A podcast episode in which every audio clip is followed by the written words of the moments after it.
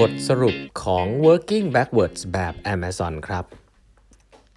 สวัสดีครับ ท่านผู้ฟังทุกท่าน ยินดีต้อนรับเข้าสู่ 8บรรทัดครึ่ง พอดแคสต์ สาระดี ๆสำหรับคนทำงานที่ไม่ค่อยมีเวลาเช่นคุณนะครับ อยู่กับผม ต้องกวีวุฒิเจ้าของเพจ8บรรทัดครึ่งนะฮะ ที่นี่เป็น EP ที่ 1406แล้วนะครับ ที่เรามาพูดคุยกันนะครับ วันนี้เป็นตอนสุดท้ายแล้วนะฮะขออนุญาตรวบรัดนะฮะเพราะว่ายาวแล้ว 20 ตอนแล้วเนาะ ใครที่ฟังมาก็จะรู้สึกว่าโอ้โหมันมีเนื้อหาอะไรเยอะแยะเลยนะครับ ก็ไปตามฟังย้อนหลังกันได้นะครับ วันนี้จะพูดถึง wrap up นะครับว่ามันมีวิธีการทำงานอะไรบ้างของ Amazon นะในหลาย ๆ เรื่องนะครับแต่ก่อนที่จะไปพูดตรงนั้นเนี่ยจะขอพูดถึง Product สุดท้ายนะครับที่หนังสือเล่มนี้พูดถึงแล้วก็ผมคิดว่าเป็น Product ที่ส่วนตัวต้องเรียกว่าเป็น Product ที่ผมอาจจะชอบที่สุดก็ได้นะฮะในใน Amazon สิ่งนั้นคือ Amazon Web Service ครับ คือหลายท่านอาจจะถ้าไม่ได้อยู่ในวงการเทคเนี่ยอาจจะเคยได้ยินบ้าง แต่ไม่รู้ว่ามันคืออะไร แต่ก็ต้องบอกว่า Amazon Web Service เนี่ยก็คือ เอาง่ายว่าเป็นเครื่องมือของ developer นะครับของ software engineer ที่เขาสามารถพวกเขาสามารถจะเข้าถึงได้นะครับเพื่อที่จะสร้างสรรค์งานออกมานะครับ เพราะนั้นก็จะมี infrastructure มี tools ที่ทำให้ software engineer ทำงานได้ง่ายนะครับโฟกัสกับงาน dev นะฮะพูดไปอาจจะไม่รู้เรื่องไม่เป็นไรนะ อย่ากังวลนะก็เล่าให้ฟังอย่างนี้ครับว่า AWS เนี่ย Amazon Web Service เนี่ยจริง ๆ จริง ๆ แล้วมีช่วงหนึ่งที่เขาบอกว่า Amazon Web Service นี่กำไรเยอะกว่า เยอะกว่าตัว Amazon Retail นะฮะตัว e-commerce นะเพราะว่ามันเป็นธุรกิจที่เป็นเทคมาก แล้วก็เออเป็นธุรกิจที่ต้องบอกว่า innovative มากนะครับเพราะว่าเขาเนี่ยบริษัทอย่าง Amazon เนี่ยทำตัวนี้ออกมานี่นำหน้า Google นำหน้า Microsoft นำหน้าหัวเว่ยนำหน้าเดียวไอธุรกิจคลาวทั้งหลายเนี่ยจริงๆก็ตาม AWS พอสมควรเลยทีเดียวนะครับ ก็ต้องบอกว่าเป็นธุรกิจที่ผมผมถือว่าเป็นเรื่องของ vision มาก ๆ เลยนะครับ ทีนี้เป็นเรื่องของ vision จริงหรือเปล่าอ่าคำตอบก็คือว่าเขาก็ไม่ได้อยู่ดีคิดออกนะจริง ๆ แล้วเนี่ย AWS เนี่ยมันเริ่มต้นจากนี้ฮะมันเริ่มต้นจากที่ว่าเขาแค่มีความคิดครับว่าเออจริง ๆ แล้วคน Amazon เนี่ยเจฟเบโซสเนี่ยอยากจะทำผมเรียกง่ายๆเรียก plug-in แล้วกันนะครับเออหรือว่าถ้าเป็นคนในสาย tech อาจจะเรียกว่า API นะ Application Interface เนี่ยคือเขาคนส่วนเจฟเบโซสเนี่ยอยากจะทำไอ้ตัวเนี้ยไอ้ตัว plug-in เนี่ย ง่ายๆครับ คือเขาอยากจะให้เว็บไซต์อื่นๆเนี่ยสามารถที่จะเอาของของ Amazon เนี่ยไปขายได้นะแต่เป็นเว็บไซต์อื่นนะยกตัวอย่างเช่นสมมติผมอยากทำเว็บไซต์เอ่อเอ่อ content อะไรสักอย่างหนึ่งแล้วผมอยากจะมี part หนึ่งเพื่อเอาของจาก Amazon มาขายอย่างเงี้ยเมื่อคนกดเข้าไปอย่างเงี้ยครับก็ปกติแล้วการ coding ด้านหลังเนี่ยเราก็จะต้องเหมือนกับว่าใส่ใส่สิ่งเรียกว่า API อะเขาเรียก API เราต้องไปเอา API ของ ตัวเว็บ Amazon นะครับแล้วก็เอามาเขียนใส่เข้าไปในเว็บของเราแบบนี้เราก็จะมีภาพมีมีตัวฟังก์ชันที่กดเข้าไปแล้วซื้อของได้จากในเว็บของเรา สิ่งนี้เนี่ยข้อดีของมันก็คือว่าตัวผมเองถ้าทำเว็บขึ้นมาผมก็ได้ Product ของได้เว็บไซต์เหมือนกับช่องทางในการซื้ออีคอมเมิร์ซเข้ามาในเว็บผมถูกไหมในขณะเดียวกันเนี่ย Amazon ก็สามารถที่จะกระจาย channel ได้ไม่รู้จบเลยนะครับเขาก็จะมีเอ่อก็เหมือนกับมีเว็บไซต์ Amazon กระจายตามเว็บต่างๆเต็มไปหมดเลยอะไรแบบนี้เป็นต้นนะครับสิ่งนี้เนี่ยต้องต่อด้วย Product API ซึ่ง เริ่มต้นเนี่ยก็เป็นแบบนั้นนะครับ คือเขาทำ product API ให้มันง่ายนะครับให้มันง่ายกับ software engineer ที่จะเวลาจะใส่ตัว API เนี้ยเข้าไปในเว็บไซต์เนี่ยก็จะได้ใส่ได้ง่ายๆนะครับแต่ว่า Amazon เนี่ยทำให้มันรู้สึกว่าง่ายมากๆนะจนกระทั่งเอ่อ developer ชอบมากครับ developer ชอบ API ของตัว Amazon มาก ไม่ได้ชอบที่ตัวแบบว่ามันต่อกับ e-commerce แต่ชอบที่ว่า เออ มันทำให้ต่ออะไรง่ายดี มันทำให้ต่อตัว e-commerce ง่ายดี คือวิธีการมันง่ายดี เขาได้รับ feedback อันนี้ดีมากครับ จนกระทั่งรู้สึกว่า Jeff Bezos เป็นคนพูดว่า เออ ถ้าอย่างนั้นจริง ๆ เราก็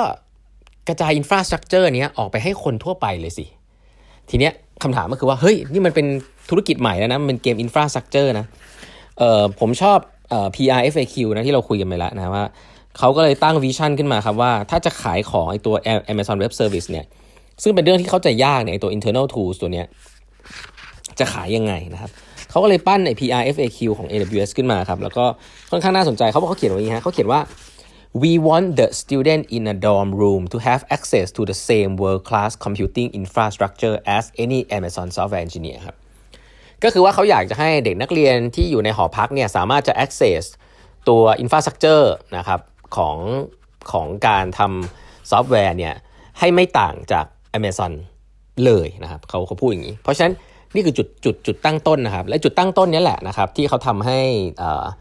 Amazon เนี่ยมี vision ว่าจะทำ Product นี้ออกมาให้กับ Developer ทั่วโลกนะเริ่มต้นแบบนี้ก่อนนะครับทีนี้ the rest ก็เป็น history แล้วฮะ พอเขาเริ่มสร้างออกมาเนี่ยเออ infrastructure ต่างๆ ที่เขา launch ออกมา เขาบอกตอนแรกเขาทำ tool มา 12 ตัวนะครับ ก็เช่นเดียวกันครับ ไม่ได้ work ทั้ง 12 ตัวนะ เขาบอกว่าตัวที่ work จริงๆ มีแค่ 2 ตัวนะครับ ก็คือตัวที่เรายังได้ยินกันถึงทุกวันนี้นะ ก็คือ Amazon S3 นะฮะ Simple Storage Service แล้วก็ Amazon EC2 นะ Elastic Computer Cloud นะครับซึ่งไอ้ tool พวกนี้แหละที่มันทำให้ เอ่อสตาร์ทอัพสามารถทำงานได้นะสตาร์ทอัพมีช่วงหนึ่งนะ 90% developer สตาร์ทอัพทั่วโลกนี่ใช้ AWS นะครับ ก็คือแทนที่จะต้องมาตั้งเครื่องเซิร์ฟเวอร์อะไรให้มันวุ่นวายนะ ก็สามารถจะ pay as you go นะครับ ก็เก็บของทุกอย่างไว้ในคลาวด์ได้นะครับ simple เป็นมีมี storage อะไรไว้ในคลาวด์ได้ ซึ่งเรื่องพวกนี้เป็นวิธีการใหม่นะตอนนั้นนะครับก็ให้เล่าให้ฟังว่า AWS เนี่ยก็เกิดขึ้นโดยความบังเอิญเหมือนกันเนาะว่าจะทำ product หนึ่งแล้วพอคนชอบเนี่ยก็เลย pivot ไปเป็น product ที่ใหญ่กว่า แล้วมันก็ใหญ่มากนะครับ อะแล้วนั่นก็คือ Amazon Web Service นะครับ ทีนี้บทสรุปของหนังสือเล่มนี้นะครับ ผมก็จะเล่าให้ฟังนะ ว่ามันมีเรื่องอะไรบ้างที่เราพูดคุยกันครับ ก็คือว่า Amazon เนี่ยมีเรื่องของการจัดทีมที่เป็น single traded team นะ two pizza team ที่เคยพูดถึงนะ ทีมที่ไม่ใหญ่แล้วก็มีความ independent กับทีมอื่น สามารถทำงานให้จบในตัวเองได้ อันนี้สำคัญมากนะครับ มี autonomy นะครับ แล้วก็เรื่องของ working backwards ตามชื่อหนังสือนะครับ working backwards มาจาก customer needs นะครับไม่ได้เริ่มจากว่าสิ่งที่เราทำได้นะครับแล้วก็เขาก็จะมีเครื่องมืออย่างเช่น narrative form หรือว่า PIFAQ เนาะที่เขียนให้เหมือนกับลูกค้าอ่านแล้วขายลูกค้าก่อน เพราะถ้าให้เขียนขายลูกค้าไม่ได้เนี่ยคุณยังไม่ต้องทำก็ได้ยังไม่ได้อินขนาดนั้นนะครับลูกค้ายังไม่อินขนาดนั้น ก็ก่อนสร้างก็ก็ทำโปรโตไทป์ตัว PR อันนี้ขึ้นมาอ่านกันเองก่อนนะครับ อันถัดไปเนี่ยก็จะเป็นเรื่องของ recruitment นะที่พูดตั้งแต่ตอนแรก ๆ เลยว่ามีเขาเรียกว่า bar racer นะมี process ที่ให้คนที่มา facilitate meeting ที่ไม่มีส่วนได้ส่วนเสียเนี่ยมาทำให้การคัดเลือกคนมีคุณภาพครับไม่ตกไปอยู่ใน trap ที่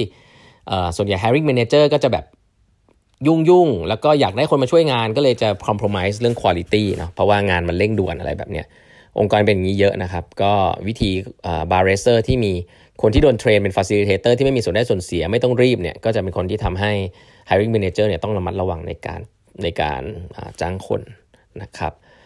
แล้วก็เรื่องของการโฟกัสที่ input metrics เนาะไม่ได้โฟกัสที่แบบ revenue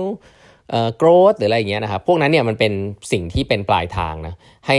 ให้เราหา driver ให้เจอว่าอะไรที่จะทำให้เกิด revenue ใหม่นะ อะไรที่ทำให้เกิด growth นะครับ อะไรที่จะทำให้เว็บไซต์เร็วนะแล้วก็ไปโฟกัสกับ input matrix หรือ action เหล่านั้นนะครับที่จะต้องนำมาใช้ในการวัดผลนะครับ แล้วก็เรื่องของ incentive นะครับก็ Amazon เนี่ยมีชื่อเสียงทางด้านให้เงินเดือนไม่เยอะนะครับให้เงินเดือนไม่เยอะแล้วก็ถ้าจะให้เนี่ย management เนี่ยก็จะให้เป็นหุ้นเลยนะหุ้น Amazon ซึ่งหุ้นเนี่ยก็ต้องเวสต้องรอนะครับกว่าที่จะขายได้ก็ใช้เวลา 18 เดือนอย่างต่ำเนาะก็ เพราะว่าเขาโฟกัสที่ให้คนเนี่ยไม่คิดอะไร short term ฮะก็คือถ้าเกิดคุณได้หุ้นเนี่ยก็ต้อง long term หมายถึงว่า คุณก็ต้องถือไว้แล้วก็ตั้งใจทำงานให้หุ้นขึ้นเนาะซึ่งตามทฤษฎีผมก็ไม่รู้เหมือนกันนะว่าหุ้นมันขึ้น เพราะว่าตัว productivity ขององค์กรแค่ไหนนะแต่ว่ามันก็ถ้าตลาดมันใหญ่พร้อมก็คงโอเคมั้งนะอันนี้ก็ก็เป็นหลักการของเขานะครับก็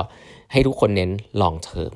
นะครับและนี่ก็คือหนังสือ working backwards นะครับก็ผมก็แนะนำนะถ้าใครสนใจหนังสือแนวที่เป็นวิธีการทำงาน ของบริษัท